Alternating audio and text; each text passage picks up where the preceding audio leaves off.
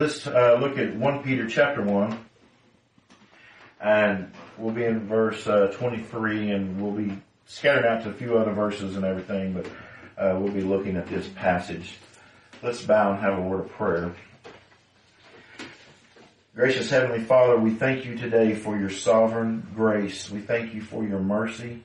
We thank you for your love and we thank you for the salvation that we have through the Lord Jesus Christ. We thank you that we do have a God that is alive and is well and is in control of all things and by His will and by His purpose, all things are coming to be exactly as He has predestinated it to be from the foundation of the world. And Father, we just are so grateful today to be gathered together. We're thankful for these visitors that we have here today. We're thankful for the brethren that are here. Uh, Lord, we're just grateful for any time that we have to gather together and to worship you. We're thankful we still live in a country that for now allows us to do these things. We know that the days are evil and the people are evil that are running our country, but Lord, we know that you're in control of all those things and that nothing happens apart from your sovereign will. And so our hope is not in them, it's in you. But Lord, we are thankful and grateful that you have placed us in a place that we still can meet freely and to uh, preach and to teach without restraint and Lord, we are just grateful for that. We pray today, Lord, that you might be magnified, that you might be glorified in our uh, singing and our preaching and our fellowship together, Lord. And so we ask that you just be with us. We pray that the Spirit would lead us in this worship. We pray that you might give me the words to say that I might speak truth and not error, Father.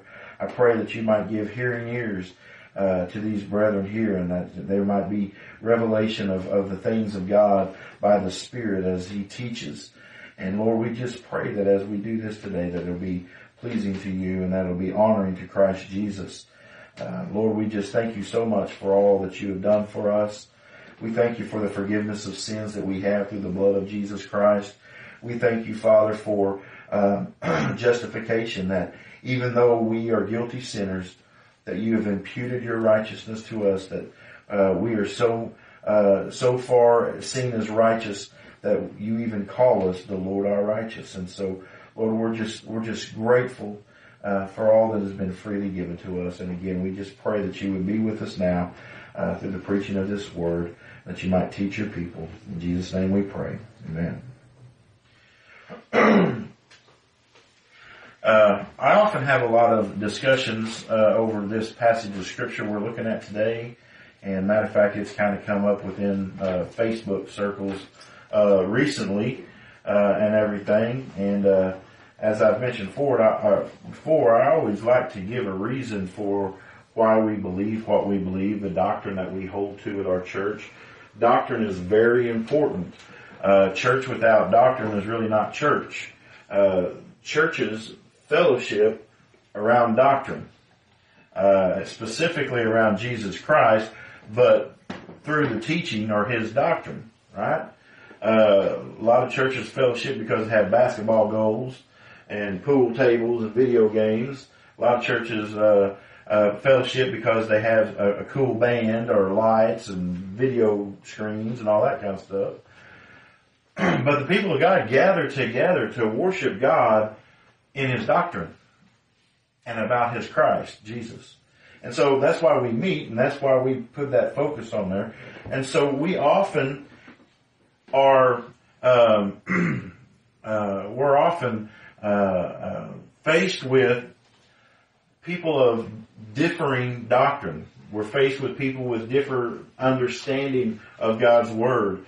And so whenever we come to, to these things, we have to look to God's Word because just as I mentioned a while ago, I can be wrong. Uh, you can be wrong about what you think. Everybody is fallible. The only way that we know anything to be true is if the Holy Spirit teaches us. The Holy Spirit is our teacher. In fact, in uh, the epistles of John, uh, the Holy Spirit inspires John to write that uh, that that the anointing that we have from above, or that that spirit that we get from above, that indwells us, the Holy Spirit of God, whenever we are born from above, that He will be our teaching that we don't have any need for any man to teach us. Now that doesn't mean that we don't have preachers and teachers. That's why we're, I mean, we're here today. But the preacher isn't the one who makes that truth known to you. The Holy Spirit is. The preacher is confirming the things that the Holy Spirit has already wrought in your heart and has already begun to teach you and then you see that to be true through what's being preached, through what the Word of God is already saying. And so how do we know those things? Well, the Word of God is our foundation. That's our truth. And so we always want to go to the Word of God to see what our doctrine, uh, and, and, or to have our doctrine from is from the Word of God. Now a lot of people have thrown doctrine out of the church, uh, but all doctrine really is is just teaching. That's what that word means. It just means teaching.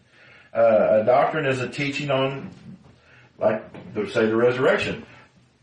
The doctrine of the resurrection is the teaching about the resurrection, or the doctrine of uh, justification. That's a teaching about what the Bible teaches about justification.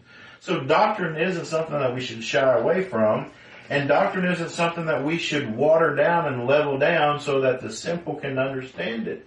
We should preach it as the Bible proclaims it, as the Bible declares it, because the Holy Spirit is our teacher. Listen, these young children has uh, has grown up under the preaching of the gospel, and uh, never once have I tried to dumb down uh, the gospel, dumb down doctrine. We talk about justification and all the fifty cent words that come along with it. We know that if they're going to understand it, it's going to be because the Holy Spirit gives them understanding, not because I made it A, B, C, and one, two, three. So we trust God and the Holy Spirit to teach us these things, right? We teach Him, uh, we, we, we trust that He is going to do what He is sent to do. The Holy Spirit is sent to lead us into truth. He's sent to be our comforter. He's sent to be uh, the one who convicts us of our sins, right? The Holy Spirit is sent to give us these things and to do these things. But a lot of times we disregard the whole work of the Holy Spirit and and and just think, you know, you know that can't happen. What you mean? Just you and God is the only one? You don't need a preacher?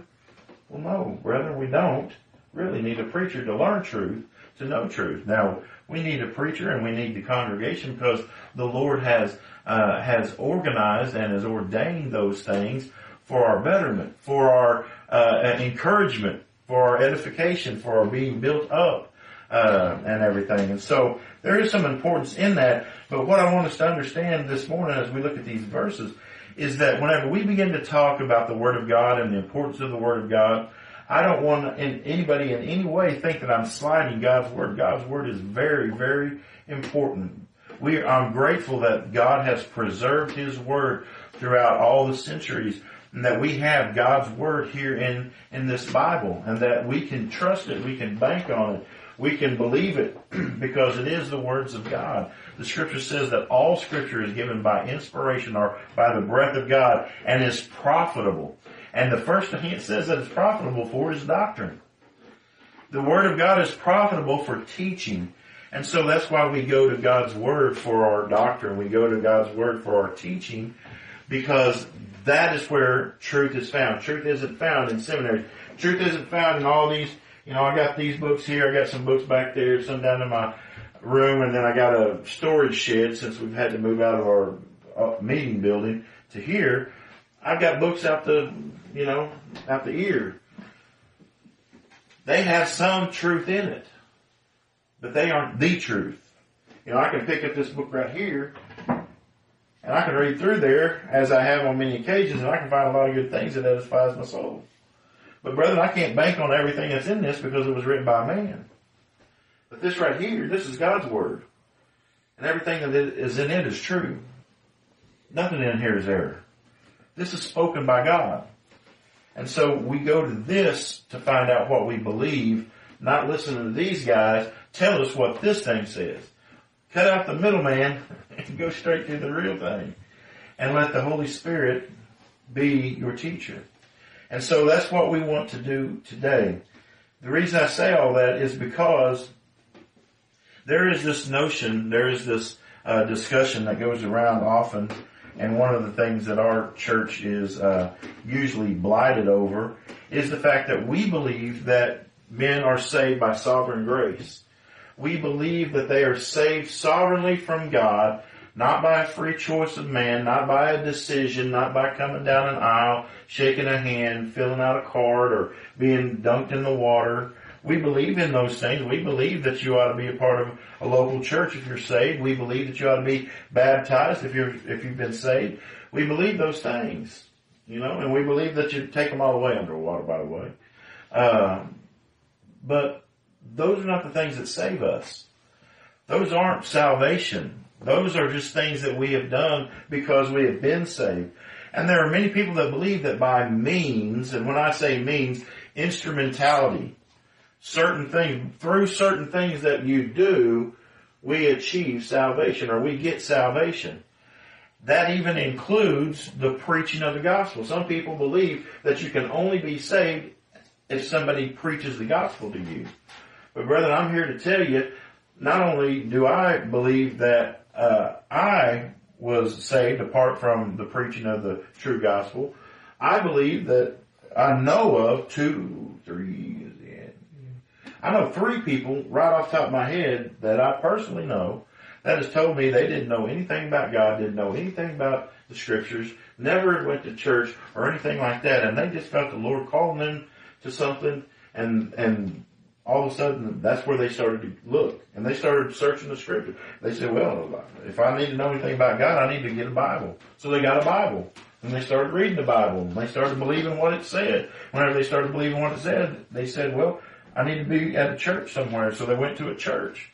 There just happened to be a pastor there that preached the true gospel. Whenever he preached the true gospel, that young man said, "Hey, that's what I believe." Well, how did he know that? when nobody was there to preach him. The Holy Spirit taught him. The Holy Spirit taught him those things.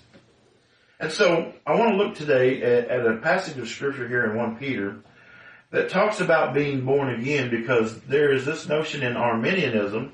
I know that's a big word and some may not even be familiar with that.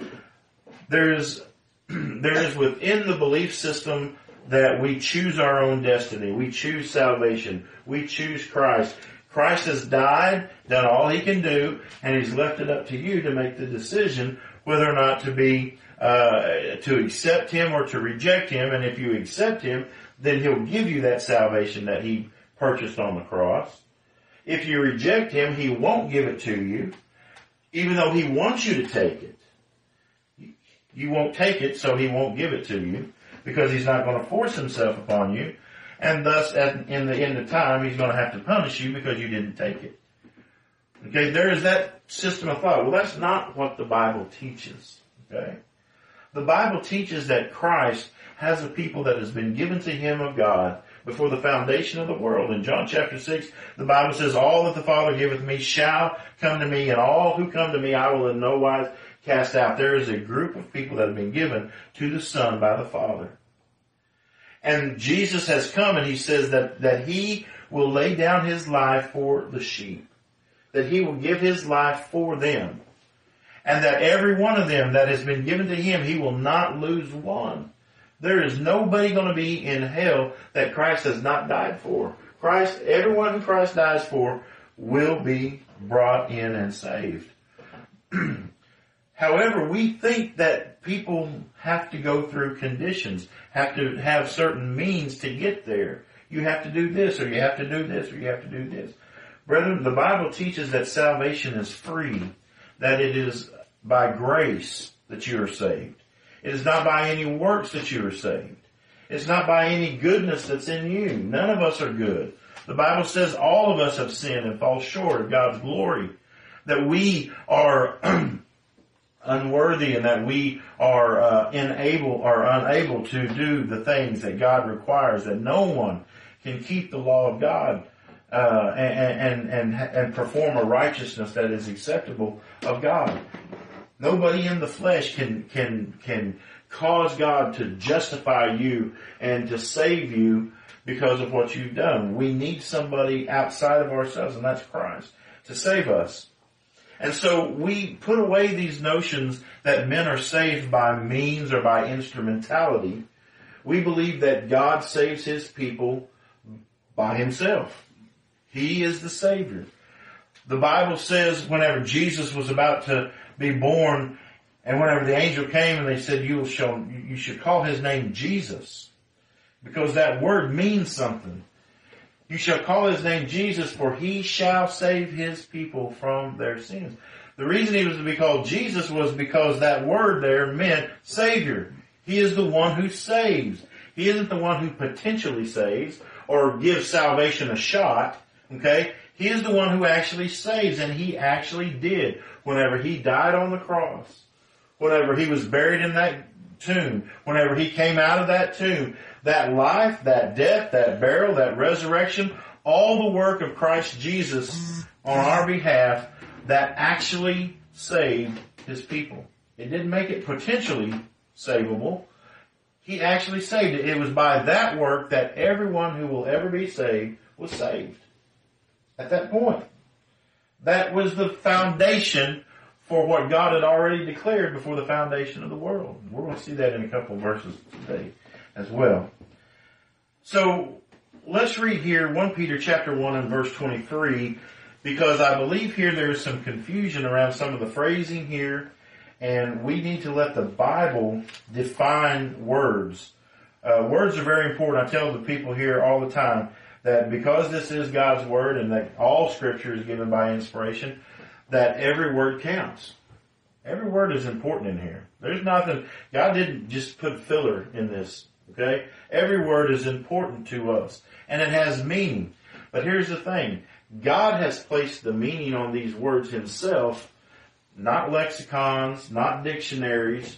I love Strong's. I go and use Strong's on some occasions. I look at, at different things, but he is not the end all be all. W.E. Vine is not the be all end all. The Greek lexicons and the Hebrew lexicons are not the be all end all. God's word defines itself and is the best commentary on itself. If we will look into God's word, we will usually find what God means by using God's word to look those things up.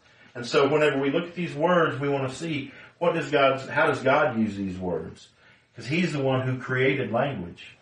He's the one who has uh, put these words that we have now before us in two different languages that now no longer exist. Well, why did He do that? So men, men don't monkey around with it, right? And so we have these words and we can see what God says by how he defines things. Now in verse 23 of chapter 1 of 1 Peter, it says this, being born again, not of corruptible seed, but of incorruptible, by the word of God, which liveth and abideth forever. Now some may take that and say, there you go. We are born again by the preaching of God's Word. Because it says right there, being born again by the Word of God. And it says by not the corruptible seed, but the incorruptible. Doesn't the Bible say that, that the Word of God is, is the seed that we cast and we spread this seed out and everything? Isn't that also what the Word of God is? Well, brethren, I want us to think think through some things here, and I want us to look at the context where we're at, and also look at what the rest of the Bible says. But one thing we always got to remember whenever we come to God's Word and we begin to study it. The Bible says, and Jesus spoke about this of himself, he said, Lo, in the volume of the book, it speaks of who? It speaks of him, right? From cover to cover, this book is a book about Christ. Now it's got a lot of stuff in there. It's got a lot of history. It's got a lot of poetry. It's got a lot of prophecy. It's got a lot of, you know, uh, a lot of stuff in it right? But on every page, in every context, in everything that is in this book, this book is about Jesus Christ. It's not about your salvation, although that's part of it. It's not about the end times, although that's part of it too. This right here is a book about Jesus Christ. So whenever we go into any passages of scripture, whenever we go into any doctrines, we always go in with Christ as the center point. Looking for Christ. We look for Christ in God's Word here because it's about Him. And so we come to these passages and we look, is this a Christocentric verse? Is this a Mike Smith centered verse? Okay? If it's a Mike centered verse, then I'm going to lose the interpretation of it because I'm going to be looking at it through the eyes of how it pertains to me. So often we lose what the scriptures say basically because we look at it from the wrong perspective. Now looking at this verse, the Bible says sure enough that we are born again by the Word of God. But is that talking about these scriptures? Are you born again by reading these scriptures or hearing me preach these scriptures? Or listening to uh, audio Bible, reading those scriptures to you, or watching some TV program about Jesus? Is that how we're born again? Is that how the Bible says that we're born again? Well, if you take a couple of excluded verses you know, and rip them out of their context and, and the whole tenor of the scriptures, then you can say, yeah, there's a couple of verses that say that, and this is one of them. But let's look at it a little bit closer here. Does this phrase "word of God" here refer to the Bible? Well, the word there, uh, word in that phrase "word of God," that word there, the Greek word behind that is logos. Is the word logos, and that word can and does sometimes refer to the word of God, to the scriptures. But the scriptures themselves declare they will abide forever. We believe that. We believe that they are the inspired words of God. But brethren, I don't believe that this is talking about that because this word logos also refers to the Lord Jesus. If you want to turn with me, you can. Uh, John chapter 1. The Gospel of John chapter 1. I'm sure this is familiar to many of us here. Most of us probably can quote this without even having to turn over to it. But we see this same word, logos, is used here in verse 1 of John chapter 1, where it reads, In the beginning was the Word, there's that word logos, and the Word was with God, there's that word logos again, and the Word logos was God. So who is defined as the logos? Jesus Christ, right? He is the logos. But he's also called the Word. Now whenever we come to this right here, this Bible, these are the words of God that have been spoken, that have been breathed out, that has been given for those writers to write down. This word, these spoken words came from the Word. That's why he's called the Word. He is the one who has spoken the words of God. No man has seen God. No man has heard God. No man knows God apart from the man Jesus Christ. He is the image of the invisible God. He is the voice of that God that is invisible. He is God manifested. And so he is the one who has spoken these words. He is the one who has given everything in here uh, for us to learn and to read and to and to and, and to preach. So the only reason that this is the Word of God is because it came from the Word of God, Christ. Okay, so we see that this this phrase "Word of God" uh, can refer to Jesus Christ. Uh, looking down at verse 14 also it says, And the Word was made flesh and dwelt among us, and we beheld His glory, the glory as of the begotten of the, the only begotten of the Father, full of grace and what? Truth. He's full of truth. This is where this comes from. This is the truth, right? All my stuff. This is the truth. But where did that truth come from? It came from Him. It came from Him. He's the one who delivers the truth. Now, I put forth the phrase Word of God in this passage referring to the Lord Jesus, uh, and not the scriptures. And the reason why is because if you're there in 1 John, or in John chapter 1 still, look at verse 13. The reason I believe that it's not the Word of God or the preaching of the Word of God that causes us to be born again is because of verse 13 and a few more that we'll look at. It says here, which were born not of blood, nor of the will of the flesh, nor of the will of man, but of God. How were they born? They were born of God. They were born by the power and the work of God. They weren't born by the will of man. So any preaching that teaches you that you get saved by your will is erroneous. That is not true. That is not gospel. The Bible teaches that over and over and over again that it is by Christ, by God, by His work that we are saved. not by any decisions that we make, not by any choices we make, not by any works that we do and conditions that we fulfill. It is Him that saves us, but particularly the being born again, the spiritual life coming into the dead sinner who is dead in trespasses and sin. When that spiritual life comes in, it comes in by the power and work of the Holy Spirit, the immediate work of the Holy Spirit. The Holy Spirit doesn't require anything, and we'll look at that here in just a minute. But it says not of, born not of blood, not of the will of man, or of the flesh, or of the will of man. So you're not a Christian because your mom and dad was a Christian. It's not by blood. Okay? These children of mine, I pray that the Lord has saved them. Uh, I pray that they're one of His, but they are not Christians and will not be Christians because me or my wife is. Okay? My grandparents or my aunt and uncles are not Christians because the family is, is Christians. Okay? It is not of blood and it's not of him that, that, uh, not of the will of the flesh. So it isn't my willing or my doing or my working that makes anybody born again. So that takes out the preacher. The preacher can't make you born again. Nor of the will of man, your will. You can't change yourself. None of us can change ourselves. The only way that we are born from above, the only way we're born again, the only way that we're quickened, given life, is by God. So, first we're not born again by the Bible nor by the preaching of it, but by Jesus Christ himself. Turn with me, if you would, to John chapter 17, because I would like to solidify uh, all of this about Christ. John chapter 17, and look with me at verse 2.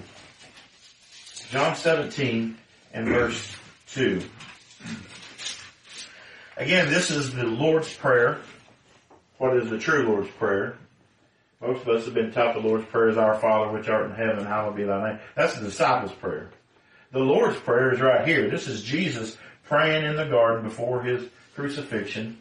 Jesus prayed this prayer. But look at verse 2. He says, As thou hast given him, speaking of Jesus, the Father has given him power over all flesh that he should give eternal life to as many as thou hast given him. So who, number one, who's getting the eternal life?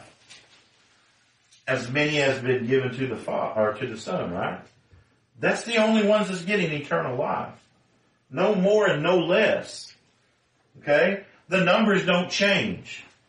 They were set in concrete before the foundation of the world. God has elected a people to himself. And those people will be saved. They're going to be scattered out across all the world. They're going to be scattered out throughout many ages. But everyone for whom the Lord has chosen to give to Christ will be saved. And so right here, Jesus himself says, thou hast given me power over all flesh that he, Jesus, should give eternal life to as many as thou hast given him. So Jesus is the one in charge or is the one who is in control of giving eternal life. Okay? That's not the job of, of, of the preacher. It's not the job of a mission board. Okay? People aren't out in the middle of Africa dying and going to hell because some mission board didn't have enough money to get them over there. Okay? Everyone for whom Christ died that was given to him by the Father, they will be given eternal life. Now, do you believe Jesus? You might not believe me. Matter of fact, some of y'all may be here this morning and say, I don't believe that at all. I've never heard that. I don't know about that. I wasn't taught that growing up. But don't believe me. Believe what God's Word says. What does God's Word say? Who are the ones getting eternal life? And how are they getting it? The only ones that's getting eternal life are the ones that was given to him by the Father. And they're getting it because Jesus is in charge of giving it to them. He's the one giving it. Now, turn with me back to John chapter 3. So this is an immediate work Jesus is in charge of giving this eternal life. But how does he do it? How does Jesus give eternal life? And that's where some will say, well, by preachers preaching the gospel. That's how he does it. I don't necessarily totally disagree with that, but you need to define who the preacher is. It's not me. The preacher is the Holy Spirit. The preacher is the Holy Spirit. Look at John chapter 3 and verse 8. It says, get on the right page. The wind bloweth where it listeth. Let me back up so we get the idea here. Jesus here, uh, this is Nicodemus coming to Jesus. Everybody remember the story Nicodemus coming to Jesus by night, asking him some questions. Jesus said to Nicodemus in verse 3, Verily, verily, I say unto thee, except a man be born again, he cannot see the kingdom of God. Or the things of God. Basically is what he's saying there. You can't see and understand the things of God apart from being born again. You have to be born again. Now that right there ought to cut any notion that repentance, belief, understanding the gospel, hearing the gospel, all those things that we seem, seem to think has to take place before we can get saved. That ought to put a notion to any of it because the Bible here is saying what comes first is being born again. And once you're born again, then you have the spiritual ability to believe, to hear the Word of God, to understand it properly, to be able to receive that for yourself, that that's what Christ did for you, to be able to have faith in Christ alone for your salvation, to trust His righteousness as your righteousness, that through the new birth we are given repentance and faith, belief in Christ, uh, hope in Him. We're given all those things, but it's because we've been born from above, not to get born above, from above. So being born again has to come first because right here God himself says no man can see the kingdom of God except he's born again. He has to be born again first. So the thing that precedes everything in our experience of salvation is the new birth. That has to come first. So the gospel can't make you saved. The gospel can't make you born again because you can't understand the gospel. You can't believe the gospel or receive the gospel because the Bible says the natural man receiveth not the things of the Spirit of God. The only one that can receive the things of the Spirit of God are those who have been made spiritual. And that comes through the new birth. And so Jesus here, he says that no man can see these things except he be born again. In verse 5 he says, Verily, verily I say unto thee, except a man be born of water and of the Spirit, he cannot enter into the kingdom of God. Then he says this, now pay close attention. That which is born of the flesh is flesh, and that which is born of the Spirit is spirit. So there's two kinds of births there. There's a fleshly birth, that's what we are in Adam. We were born once by our parents who through lineage all the way back to Adam was born of Adam and we are born in the flesh. We are born with the nature of sin. We are born unable without the capacity for spiritual things and the inability to keep God's law. That's how we're born. We're born sinners by nature. But it's a second birth that we're looking at. One that is born of the Spirit. One that is born from above. And the Bible calls it a new creation. Okay, that we are a new creation, created in Christ Jesus. The Bible calls it a a, a, a, birth that is a, a spiritual birth as opposed to our first birth, which was a fleshly birth. So that which is born of the flesh is flesh, and that's all it is, ever can be, ever will be. There is no making your flesh any better. But that which is born from above, that is placed within this fleshly vessel, that spirit that is of God, that comes from God, that is the spirit of Christ, Christ in you, the hope of glory, that spirit that comes in us, that is born from above. That is the spirit of God, and that is spirit, and the Bible says that it's perfect and it cannot sin. And that's a whammy on us, isn't it? We've got a spirit that's inside us that cannot sin and loves holiness and righteousness, but yet we have a flesh that all it does is sin. And those two things are at war with each other all the time. But that's not what we're here to talk about today. Uh, And so Jesus goes on, he says, Marvel not that I said unto thee, you must be born again. Now look at verse 8. The Bible says, the wind bloweth where it listeth, and thou hearest the sound thereof, but canst not tell whence it cometh and whither it goeth. So it is, or so is everyone that is born of the Spirit. Okay? So here we found a little bit more to the puzzle, right? We see Jesus has been given the authority over all flesh to give eternal life to all that the Father has given him. But now we see that the instrument is not the gospel that he does it through, it's the Holy Spirit. He does that by, look at verse 8 again, very end, so is everyone that is born of the Spirit.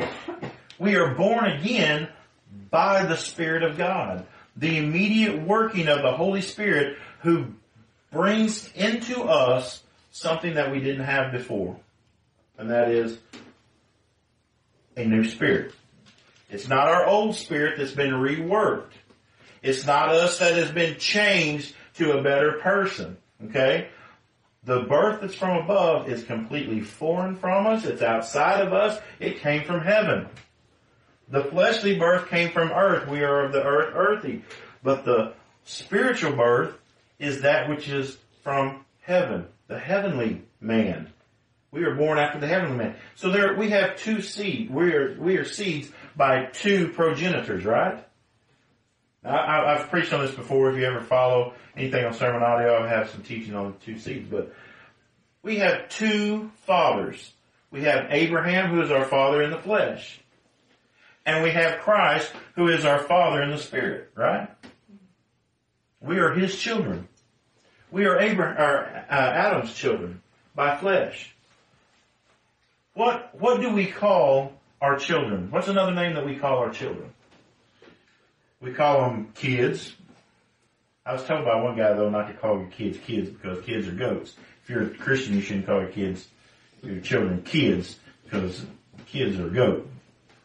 But anyway, one of the things that we call is that this is my seed. This is my seed. My progeny. My seed. Right? So every seed comes from the original seed, right?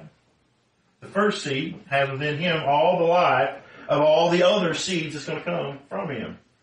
Adam, whenever he was created, was created with all of his people in him. Every one of us that's here today came from that one seed, Adam. Everyone who is a child of grace has come from one seed, which is Christ. He is the original. In him is life.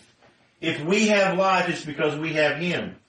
The Bible says that our life, and we're not talking about physical life here, fleshly life, we're talking about that heavenly life, that eternal life that we've been talking about. Eternal life come by Jesus Christ, but the Bible says that life is already ours before we ever get it.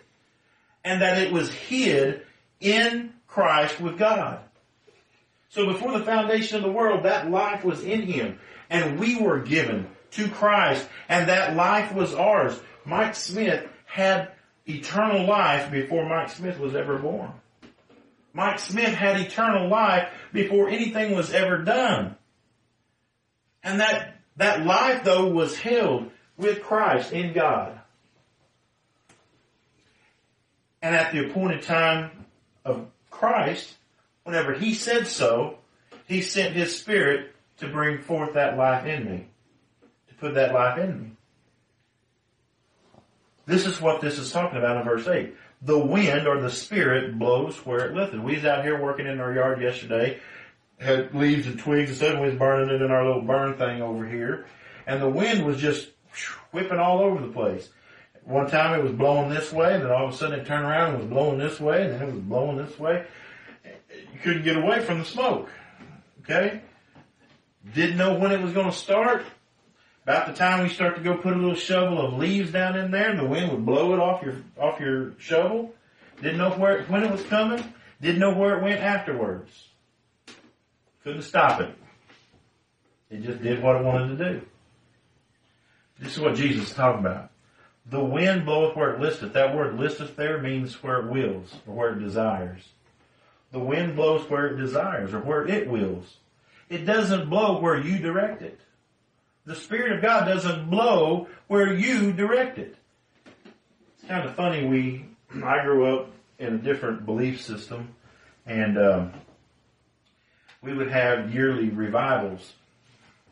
We were going to control the spiritual lives by bringing in revival. Listen, brother, revival can't happen without the Holy Spirit doing something in the hearts. And we can't plan a revival. You can't work up a revival. You can't bring forth a revival. Only God can do that. He can only do that work in the hearts of people. Now, with that being said, Jesus here says that the wind blows wherever it wills. And it says, so it is with everyone that is born of the Spirit. The Spirit here is sovereign. It blows where it wills. Now that will is no different than the will of Jesus because it's His Spirit. He has sent forth His Spirit. Okay, it's His Spirit. You can't, you can't chop God up into all these different parts. God is one God. They have one will. They have one desire, one purpose. They have one, uh, one mind. They're not thinking, you know, God is not, uh, broken up and has different, you know, thoughts about different things and they gotta get together and say, well, what do you think about this? What do you think about this? What do you, I don't know. No, God is one God. And Christ is manifesting that God. And He's the one that is telling the Spirit, who is His Spirit, to go give life. So it says He will. So the Spirit here is um, is sovereign. Uh, look at verse 63, uh, John chapter 6 and verse 63. John chapter 6 and verse 63. It says here, it, it is the spirit that quickeneth or brings to life. The flesh profiteth nothing. The words that I speak unto you, they are spirit and they are life. Now Jesus here is saying that it's the spirit that quickens people. Not the, not, not anything that we do in the flesh. None, nothing that we do in the flesh is what causes people to be born again. It's the spirit that quickeneth. so, some things I want to note about the spirit. Number one, he blows where it listens. We've already seen that. He is sovereign. No man controls the Spirit of God or tells it when or what or where to go. He goes where it wants to go. That's what it means to be sovereign. Nobody tells you what to do. Okay? Second of all, with the fact that the Spirit is sovereign, the use of means neither speed up nor hinder where he listeth or where he wills to go. If, if the Spirit is sovereign and it goes where it wants to go and gives life at the appointment of Christ, then it cannot be sped up by your efforts and it cannot be hindered by your lack of efforts. Now, side note, I'm not saying just everybody, que sera, sera, we're just going to do whatever we want to do, okay? Que sera, sera may have not been the right phrase, I don't even know what that means. Uh, we don't just say, hey, whatever, whatever will be, will be. We're just going to kick it along. That's not, that's not what I'm saying, that we are just to be indifferent about anything. But what I'm saying is the mentality that I grew up with is that you gotta work, work, work, work, work for Jesus. You gotta get out there and work, work, work for Jesus, otherwise his kingdom isn't being built. Last time I remember, Jesus said, I will build my church. Not you, but he will build his church. Last I remember, it's his kingdom, not our kingdom. He's the king of the kingdom, not us. And I'm sure he is the good shepherd and he knows how to handle his sheep better than I do. So, the Spirit is sovereign. No one tells it what to do. The Spirit isn't hindered or sped up by our efforts. And also being sovereign, He is not a begging, wooing, petitioning, hopeful trying to get people saved. Jesus isn't out there outside the heart, uh, heart's door saying, please let me in. And every time I hear some preacher, and I hear it often, I hear preachers talking that way. Jesus is knocking on the door of your heart. If you'll just let him in, he's out there. Are you going to leave him out there in the cold? Every time I think of that, I think of the Christmas Carol movie with a tiny Tim. Please, sir, you just give me a little more for the bread? Whatever. You know, Jesus isn't like that. The Holy Spirit, Christ, God is sovereign. He is not out there begging people to be saved. He's not out wooing people to accept Him. He's not out petitioning their hearts to be given to Him. Listen, human involvement cannot deter the sovereign Spirit of Christ. The Spirit gives life without the consent and apart from any amassed knowledge of the one receiving life. It doesn't matter how much you think you know or try to gain knowledge in. That isn't what causes you to be born again. If the Spirit is the one that gives life, if Christ is the one who appoints him to go, and he does it as he wills in his time, at the appointed time, then there is nothing outside of God and God alone that can cause someone to be born again. Listen, brethren, if it depends on means or accomplishing some condition by your choice or your will or your actions or your understanding, then the Holy Spirit is not sovereign and does not blow where it listeth. That verse is, Jesus lied to us if that's the case. Now let me ask you a question here, and this is something that I thought about yesterday as I was preparing this. Those who hold to the to the notion that quickening comes from means of grace like preaching or reading or praying or accepting or believing or whatever it is, would all those things fall under uh, righteous works or unrighteous works? I think we'd all say that they're not unrighteous works, right? We would say, well, that's not true. If it's unrighteous works, it ain't going to be worth nothing, right? But what about righteous works? Would you consider those righteous works? To believe, to repent, to, to trust, to, uh, to pray, to, uh, to listen to preaching and all that stuff? Well, someone said, well, yeah, those are works of, those are works of righteousness. Well, what does the Bible say about works of righteousness as it pertains to being born again? The Bible says, not by works of righteousness which we have done, but according to his mercy he saved us. By the washing of regeneration and renewing of the Holy Spirit, Holy Ghost. See, our being begotten, our being uh, born again, does not come from works of righteousness. And it surely doesn't come from works of unrighteousness. But it doesn't come from works of righteousness which we have done.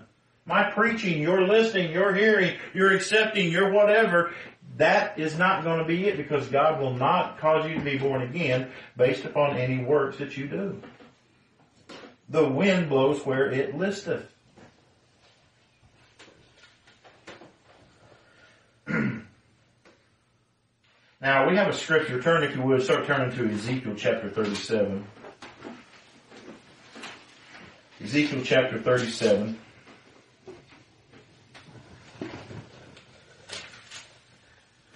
We see here the scriptures speak of Christ giving life by His Spirit, but I want you to notice how it is Christ who gives life to a certain number by the fiat. Does anybody, does anybody know what I mean when I say, use the word fiat, what that word means? That word fiat means command. Okay? Or instruction. Okay? Uh, the word, remember earlier I was mentioning to you that the word, word in the scriptures the word behind that was logos. Well, there's another Greek word behind our English word word, and it is rhema, R-H-E-M-A, rhema.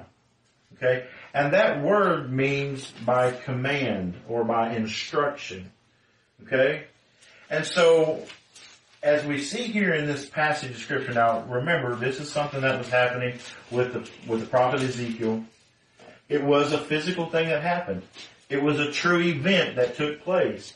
But brethren, remember, the things that's written in the Old Testament, even though they were actual happenings, actual events, they were written for our understanding of spiritual things. They were types, they were foreshadows, they were things to show us Christ. They were all the actions of those people. Remember, was Israel in captivity in Egypt? Absolutely they was for 400 years. Did God bring them out of Egypt? Absolutely he did. Did he take them through the Red Sea? Absolutely he did. Did he bring them in to, to the promised land? Yes he did. But see, all those, even though they were actual real happenings, they are pictures of our salvation. They are pictures of God's uh, deliverance of his people from sin and bringing them into rest in what Christ has done for them. And this is no different here. While this was a true event that took place, there is some spiritual understanding for us to see here. And one of it is that no man comes to life, spiritually speaking, apart from Christ commanding the Holy Spirit of God to go and bring them people to life. Look here at Ezekiel chapter 37. I'm going to start reading in verse 9. He said, Then said he unto me, Prophesy unto the wind, prophesy, son of man, and say to the wind, Thus saith the Lord God, Come from the four winds, O breath, and breathe upon these slain, that they may live. So I prophesied as he commanded me. So the Spirit command was commanded of this of the Son of Man to blow. He says, Then he said unto me, Prophesy unto the wind, prophesy, Son of Man, say to the wind, Thus saith the Lord God, Come from the four winds, O breath, and breathe upon thee. So I prophesied as he commanded me. So Christ prophesied or preached as he commanded him and the breath came into them. And they lived and stood up upon their feet an exceeding great army. Then he said unto me, Son of man, these bones are the whole house of Israel. Remember I was saying earlier that everyone that was given to Christ will be saved. Everyone that was given to him will be given eternal life. Everyone that was given to Christ the wind will blow as it listeth upon them, giving them eternal life. Not one will be lost. We read, not one will be lost, and all that the Father gives me shall come to me.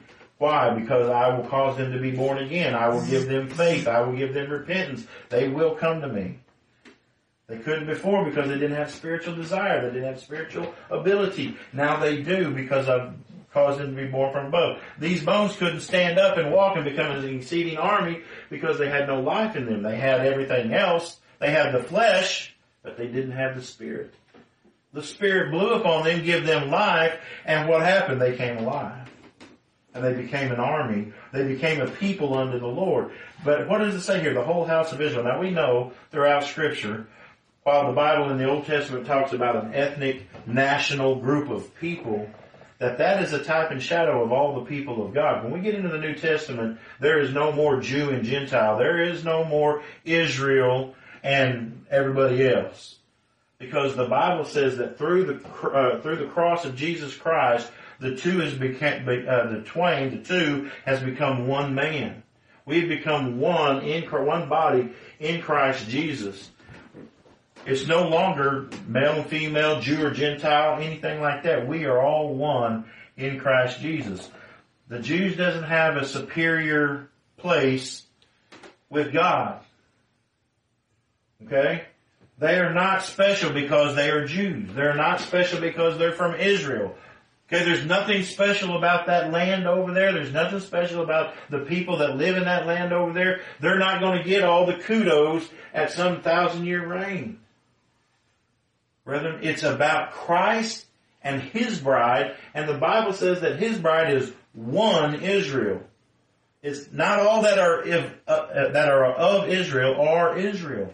The Bible says that the Israel of God is not the Israel that is the, the, the Jew is not one who is a Jew that is outwardly, but one that is one that is inwardly. It says that the Israel of God is not the ones who are the natural seed of Abraham, but the spiritual seed of Abraham. The ones who have been given the faith that Abraham was given. That's who the true Israel of God is. That's the Israel who the Bible says, so all of Israel will be saved. Why will they all be saved? Right here. The command of God was to go and breathe upon them and that they will all come to life. And what will happen when they all come to life? He said, These bones are the whole house of Israel. Not one of them is going to be left undone. And he says, Behold, they say, Our bones are dried and our hope is lost. We are cut off for our parts. Therefore prophesy and say to them, Thus saith the Lord God, Behold, O my people, I will open your graves and cause you to come out, come up out of your graves and bring you into the land of Israel. And ye shall know that I am the Lord when I have opened your graves, O my people, and brought you up out of my, uh, out of your graves and shall put my spirit in you and ye shall live and I shall place you in your own land. Then shall ye know that I, the Lord, have spoken it and performed it, saith the Lord. Who's the one that performed it? Was it the preacher that did it? No, it was the Son of Man who commanded the wind to blow where he told it to go and it went and did as he told it to do and the uh, uh the result was efficacious or the result was it, it, it did it. What he said to do, it did. It wasn't a, an invitation. He didn't invite them to come alive. He didn't coerce them to come alive. There wasn't 15 hymns of just as I am to get them to come and receive them being made alive. No, he commanded it. The Spirit performed it. They came alive. And not one was left behind. Not one was missed. In Romans chapter 10, the Bible says, faith cometh by hearing, and hearing by the word of God. Now that word there in that verse is Rhema. Faith comes by hearing. How do we believe on Christ? See, we're, again, we're, we're, we're pondering this notion that some say that we are born again by the preaching of the gospel and we're holding out that the Bible teaches that we are born again by the immediate work of the Holy Spirit upon the person without any means. And here it says, so faith comes by hearing and hearing by the word of God. So there, there you go. You have to have the word of God preached so that you can have faith to believe. Well again, what's the order there? Faith has to be first before you can believe, right? You have to be given faith so that you can have faith to believe in something. But faith comes by what? Hearing. So hearing has to precede faith, right? You can't believe on something unless you first are, have the ability to hear. Faith comes by hearing and hearing by the rhema or the command or instruction of God. Now doesn't the Bible tell us that the hearing ear and the seeing eye, the Lord has given them both. How is it that you hear? By the command of God to hear. How do we begin to hear? Well, hearing is a spiritual thing. Hearing the Word of God is a spiritual thing because the Bible says the natural man cannot hear and understand the Word of God apart from being spiritually alive. So you have to be spiritually alive before there can be any kind of spiritual hearing. The spiritual hearing comes when the command of God to the Spirit of God says, give them life. Whenever that happens, then they have the capacity to hear, and with the capacity to hear, they now have the capacity with faith to trust and believe and to repent and to follow, to hope, you see, it all comes down first to the immediate work of the Holy Spirit being done without any means because the means cannot work without the Holy Spirit's work preceding it. Look with me if you would, because I don't want to leave us without what the gospel actually is for. Because here's somebody just recently said, well, if that's the case, then what's the use of preaching the gospel? You should know, there ain't no need to preach the gospel. Well, look at 2 Timothy chapter 1. there is a purpose for the gospel. Because we believe in predestination, because we believe in election, because we believe in the uh, immediate work of the Holy Spirit doesn't negate the need for the gospel. God has given us the gospel. It's just that men have twisted what it's given given for. Second Timothy, or yeah, Second Timothy chapter one, and look with me if you would, starting in verse nine.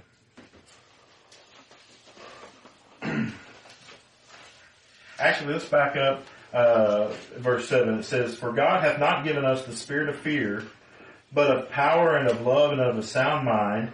Be not thou therefore ashamed of the testimony of our Lord. Okay, what's another word for the testimony of our Lord? The gospel. Okay? Therefore be not ashamed of the gospel of our Lord, nor of me his prisoner, but be thou partaker of the afflictions of the gospel according to the power of God who hath saved us, past tense, and called us, past tense, with a holy calling. Not according to our works. We were not saved according to our works, whether it's your individual works inwardly, outwardly, or my outward works towards you as a preacher. You all see that? I pray the Spirit's given us understanding of that. Who has saved us and called us with a holy calling, not according to our works. He didn't call us, He didn't save us according to our works. It had nothing to do with anything in us or outside of us or somebody else working on us. But what, what was it according to? How was your salvation brought about? But according to his own purpose and grace. See, you were saved by grace. You were saved because God purposed to save you. You were, if you're saved, you're saved because you were one that God gave to Christ, as we've seen in John chapter 6. All that the Father giveth me. You're the one that is of the house of Israel, who the Lord blew on and come alive and became the Israel of God. You are the one who is the seed. We're going to see that here in just a second. it says, but according to his own purpose and grace. When did that happen? Whenever the preacher preached to you? When did that happen? When you knelt down at an old fashioned altar? Was that whenever it was given to you? Remember, this is past tense. He saved us and called us with a holy calling, not according to our works, but according to our purpose the purpose and grace which was given us in Christ before the foundation, before the world began. That's amazing. That goes against everything I learned growing up. I learned that that happened whenever I made the decision and bent my knee and surrendered my life and give my life to Jesus. But that's not what the Bible teaches. That's why I said if doctrine is important, we don't, we don't learn these things without the teaching of the scriptures. If we just listen to men all day long without looking at what God's word says, those men who can be wrong and often are wrong, including myself, I pray the Lord keeps me faithful to the truth. But if we listen to that all day long, we'll never know what the actual word says here until the Spirit brings us into light. But why is the gospel given? See that, all that salvation, all that stuff is something that happened outside of us, apart from us, by the work of God alone. No hand in it at all from us. But look at verse 10. this salvation that has been given to us is now made manifest. What does that mean? Made manifest. It means to be brought to light. To be brought out into the open. For the curtain to be brought back so you can see what's behind it. You ever watch Monty Hall? Let's make a deal. What's behind curtain number three? Hope you don't get a wah wah wah. Salvation has already been given. It is already completed. It is already secured. Listen, it is already appointed. It just needs to be made manifest. It needs to be brought out into the light. When Monty Hall was standing there with those three curtains, there was already something behind every one of those curtains, but nobody could see it until the curtain was opened up. Whenever the curtain opened up, you found out whether you got something good or you got something bad. The gospel is the teaching of Jesus Christ accomplished work of salvation. That's what the gospel is. The gospel isn't about what you have to do. The gospel is about what Christ has done. And so it is now being made manifest by the appearing of our Savior Jesus Christ, who hath abolished death. And this phrase really intrigued me several years ago whenever I read it over and over again. And it, and it just like, ah, it's right there, plain as day, and I don't know how I never did catch it. Well, I never did catch it because it hadn't been revealed to me yet. God hadn't given me light about it, light on it. The gospel, or our salvation, is now made manifest by Jesus who had, hath abolished death and hath brought life and immortality to light by the gospel. Not to, he didn't bring life and immortality to life through the gospel. He brought it to light. That word light there means to illuminate, to be made manifest, to be enlightened. We didn't know it, we've now been enlightened. Now, that coupled with Ephesians chapter 1, 17 and 18, I'll read this real quick because I'm going long here, looks like. That the God of our Lord Jesus Christ, the Father of glory, may give unto you the spirit of wisdom and revelation in the knowledge of Him. Now we believe that's conversion. Okay? To be brought into the knowledge of the Lord Jesus Christ and what He has done, to get, be given repentance and faith in Him, that's all part of conversion. That happens separate than quickening, which is the giving of life, which gives you the ability to believe. Believing, repenting, all those things are part of conversion.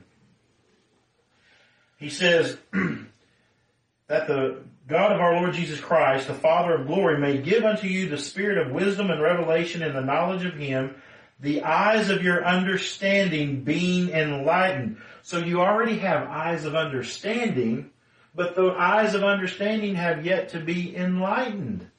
So we've been born from above, we've been quickened already and been given understanding eyes. But yet those understanding eyes has to then hear what to understand.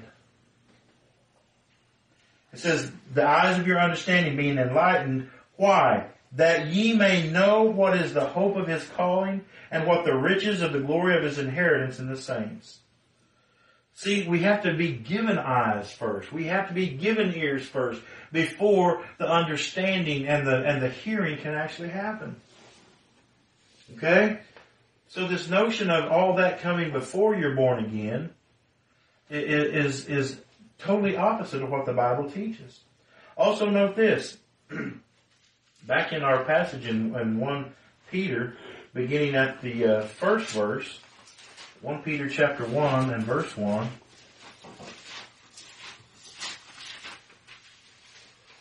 Notice this in verse 3. Blessed be the God and the Father of our Lord Jesus Christ, which according to his abundant mercy hath begotten us again unto a lively hope by the resurrection of Jesus Christ from the dead. An inheritance incorruptible and undefiled that fadeth not away, reserved in heaven for you. Now notice there that we are begotten again unto a lively hope by the resurrection of Jesus Christ from the dead. We were born from above by the resurrection. It was by the work of God that secured our quickening.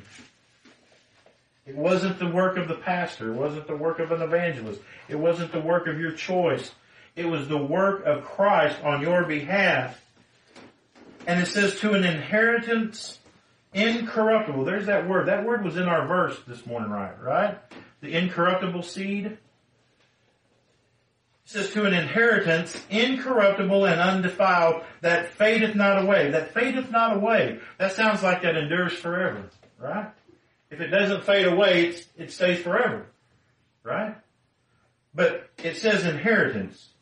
So is that talking about Jesus or is that talking about our salvation? Or maybe it's talking about both. Well, I know one thing. Psalms chapter 16 and verse 5 says this. The Lord is the portion of my inheritance and of my cup. Thou maintainest my lot. the psalmist reveals that Christ is our inheritance. Now I know a lot of people just can't wait to get to heaven so they can see their mom or dad or sister, or brother, or aunt, and uncle, whatever. I know some may be wanting to get to heaven because they're going to have a mansion to live in. You know? Some may want to get to heaven because they think you're going to be walking on streets of gold. If you look in Revelation, there's only one street of gold there, by the way. It says the street of gold. Singular, not plural. Which doesn't mean an actual street, but that's for another day. Jesus is our inheritance. Christ is our inheritance who is incorruptible, undefiled, that fadeth not away. Now, this is my second point, and you think, well, good night, second point now, but it's a quick point. We know the Word of God in our passage here in verse 23 uh, is not the Bible because of the context that we find the phrase. This incorruptible seed that I'm talking about. The incorruptible seed is Christ and the life of that seed that has been planted within the vessel of clay. Christ is the seed that's incorruptible.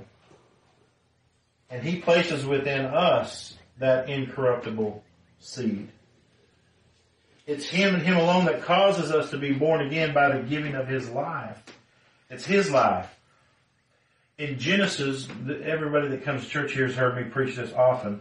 There is a principle found in, in the book of Genesis at the very beginning that life begets life, that God has created all things and they reproduce after their own kind. They reproduce after their own kind. So every peach tree, it never does produce grapes. Okay? The peach tree makes peaches, right? I'm never going to walk out to, you know, an apple tree, staring at it, all the apples in there and say, well man, where'd the watermelons go? I should have got a watermelon. Okay? That's, that's not, you know, that's not how it works. Adam begat everybody of his kind, which was corruptible. Jesus produced everybody of his kind, heavenly, which is incorruptible. it is him and him alone that has caused us to be born again. And he did that by giving us his life, which the Bible says that his life is eternal life and he give us that life by his Holy Spirit who he commands to go and be given to, to breathe upon, to give life to everyone that has been given of the Father. That life was already ours. It was already ours. The Bible said that we were saved and called with a holy calling before the world began. But it's now being made manifest by the appearing of the Lord and Savior Jesus Christ who through that gospel makes life and immortality brought to light. It, it's showing light, throwing light on what was already there. We didn't have knowledge of it because we weren't spiritual yet. We didn't have spiritual understanding to know that we have been saved. But now, because of the Spirit being given to us, we are able to believe the Word of God when it's preached and the gospel of God that is given, that it is for us. You see it there in verse 23. It's contrasted with the incorruptible and the corruptible. They're contrasted. It says, being born again, not of corruptible seed. This is a parallel verse to John 3, 16, where Nicodemus and uh, Jesus was talking. Remember, Nicodemus said, you know, how can I get back in my mother's womb? And Jesus is like, hey, Nicodemus, you're crazy. You're thinking on physical things, not spiritual things. You were born once, of the flesh, that which is flesh is just flesh. And all it produces is flesh. The flesh produces flesh after its own kind.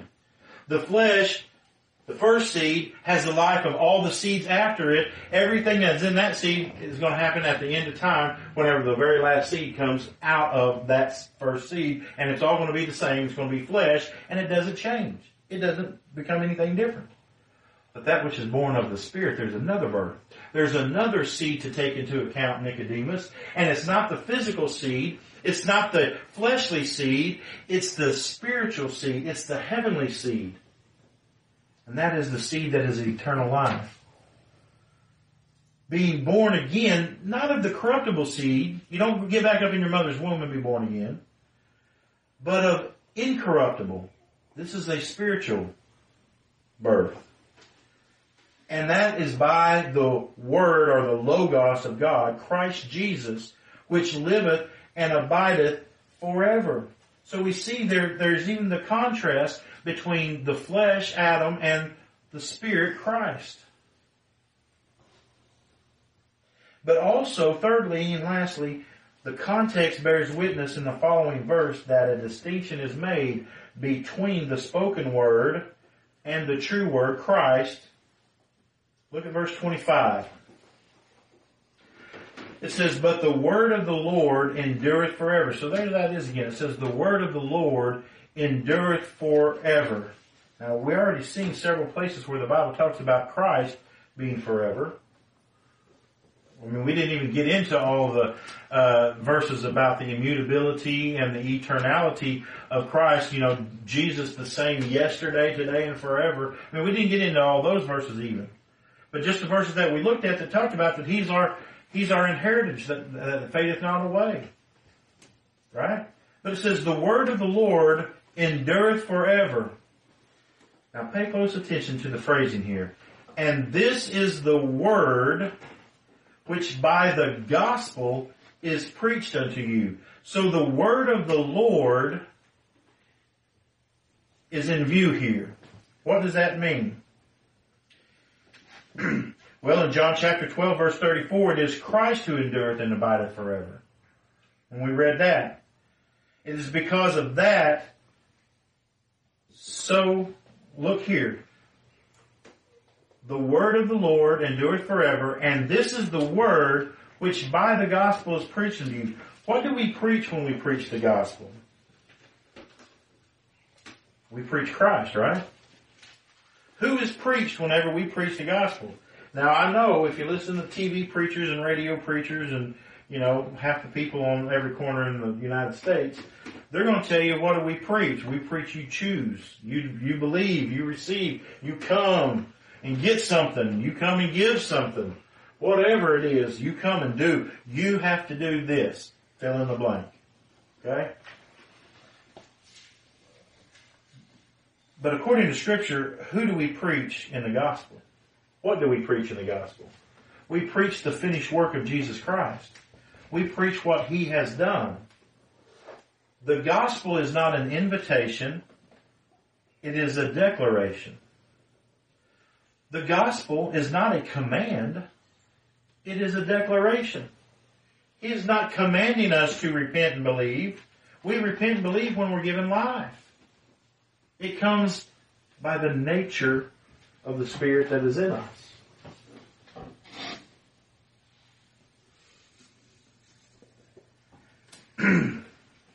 so, who is it which by the gospel is preached unto you? Jesus Christ. Well, it just so happens that Jesus Christ is the Word. So read that again. But the word of the Lord endureth forever. Let's just say Christ. But Christ endureth forever. And this is Christ, which by the gospel is preached unto you. So going back to verse 23, we see being born again, not of corruptible Adam seed, but of incorruptible Christ seed, by the by Christ, which liveth and abideth forever. For all flesh is as grass, and all the glory of man as the flower of grass. The grass withereth, and the flower thereof falleth away. But the word of the Lord, Christ, endureth forever. And this is the Christ which by the gospel is preached unto you. This whole thing is going all the way back to the whole premise of this whole thing is Blessed be the God and Father of our Lord Jesus Christ, which according to his abundant mercy hath begotten us again to a lively hope by the resurrection of Jesus Christ. That's the gospel. To an inheritance incorruptible and undefined, and that fadeth not away, reserved in heaven for you. I mean, all that down through there is about talking about Christ. For as much as ye know that, verse 18, for as much as ye know that ye were not redeemed with corruptible things as silver and gold from your vain conversation received by tradition of your fathers, but with the precious blood of Christ as of a lamb without blemish and without spot, who verily was foreordained before the foundation of the world, but was what? There, there's that word, word again, but was manifested in these times for you, who by him do believe in God. It's by him that you believe.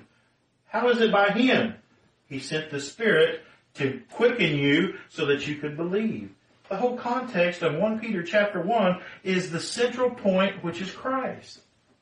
So why do we want to all of a sudden break off at these last two verses here and want to make it about us? Make it about the Spirit. I mean, make it about the preacher preaching a message. It's about Christ, brethren. We are born again because of Jesus Christ. And the distinction is made here. The word of the Lord endureth forever, or excuse me, um, yeah, the word of the Lord endureth forever, and this is the word which by the gospel, which is, that's talking about this, the word, the spoken word, is preached unto you. We preach the spoken word, and who do we preach? We preach Christ in it. So scripture tells us that the gospel is given to bring life and immortality to life. It's given to us here that it is, uh, the, the scriptures is given to us to reveal or to make manifest what has already been done to us and for us. It's a manifesting of an already existing truth. And so many think, and Jesus even said this, brethren, if you'll remember, many think that they have eternal life by searching the scriptures. But what did Jesus say? It's them that testify of me. And see, we have brethren here today, and they're good brethren. And many of them I love that I know I love that are in the Lord. And they are preaching that you are born again or that you are uh, uh, uh, quickened by some instrumentality or by some means of grace and, and not by Christ alone, by His Spirit in, in, in an immediate way, that it has to take some effort of man before that can take place. And, and, and we just pray that the Lord would give understanding to that, that it is a manifesting of something that is already there and that we can't search the scriptures and get eternal life by doing so. It is in Him and Him alone who gives life. And so I pray, brethren, that we always will magnify Christ over what we do and over what somebody else does. Does anybody have any questions or comments or uh, rebuke or correction?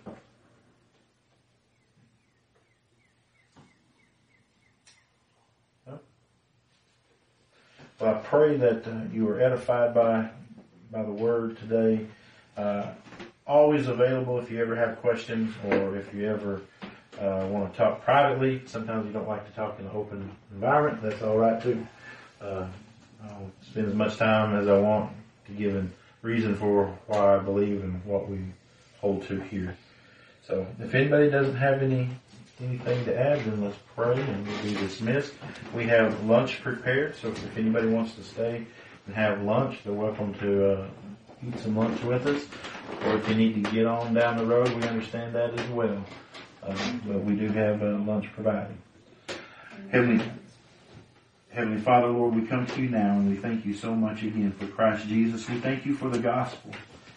We thank you for the Word of God, the truth that uh, we can go to uh, for everything that we need. Uh, we truly believe that uh, it is the source of of, uh, of our faith and practice. And Lord, we just um, are so grateful today for the work of Christ in salvation, uh, for the work of the Spirit being sent to us to quicken us, for the Spirit that is inside of us to give us understanding and knowledge of Christ, to um, hoping in Christ and upon Christ, looking unto Jesus, the author and the finisher of our faith, for giving us um, a hope uh, of life to come, uh, that this life is not all that's left for us, but that uh, that uh, Christ will return, and in His return, uh, the sheep will be separated from the goats, uh, the wheat from the chaff, and your people will be gathered in together with you and to spend eternity uh, praising and exalting the Lord Jesus Christ. And Lord, we just thank you so much that you have given us grace. Uh, Lord, we know that we don't deserve it. Everyone in here are sinners by nature and we all have uh, transgressed your law. We cannot keep it. We cannot perform it. We have no righteousness of our own and we are in desperate need of a righteousness outside of us. And you alone are our righteousness. And so Lord, I pray that today that you give that same hope to all these that are here. Lord, I pray that they're your children and that they are uh, your seed and that you will bring them in, uh, Lord, in your appointed time. And so again, we thank you for the visitors that we've had today. Lord, we pray that you give them safety in any of the travels. We pray for our brethren that are in Oklahoma City today that you might give them safety in their travels back home. Uh, Lord, we just are so grateful again for the meeting that we had together here and we just ask that you would um, be with us now as we leave this place, that you might uh, keep us safe this week and that you might give us opportunity to speak of Christ. And Lord, we pray for the food that we're about to eat. May, may you nourish our bodies by it. And it's in Christ's name that we pray. Amen.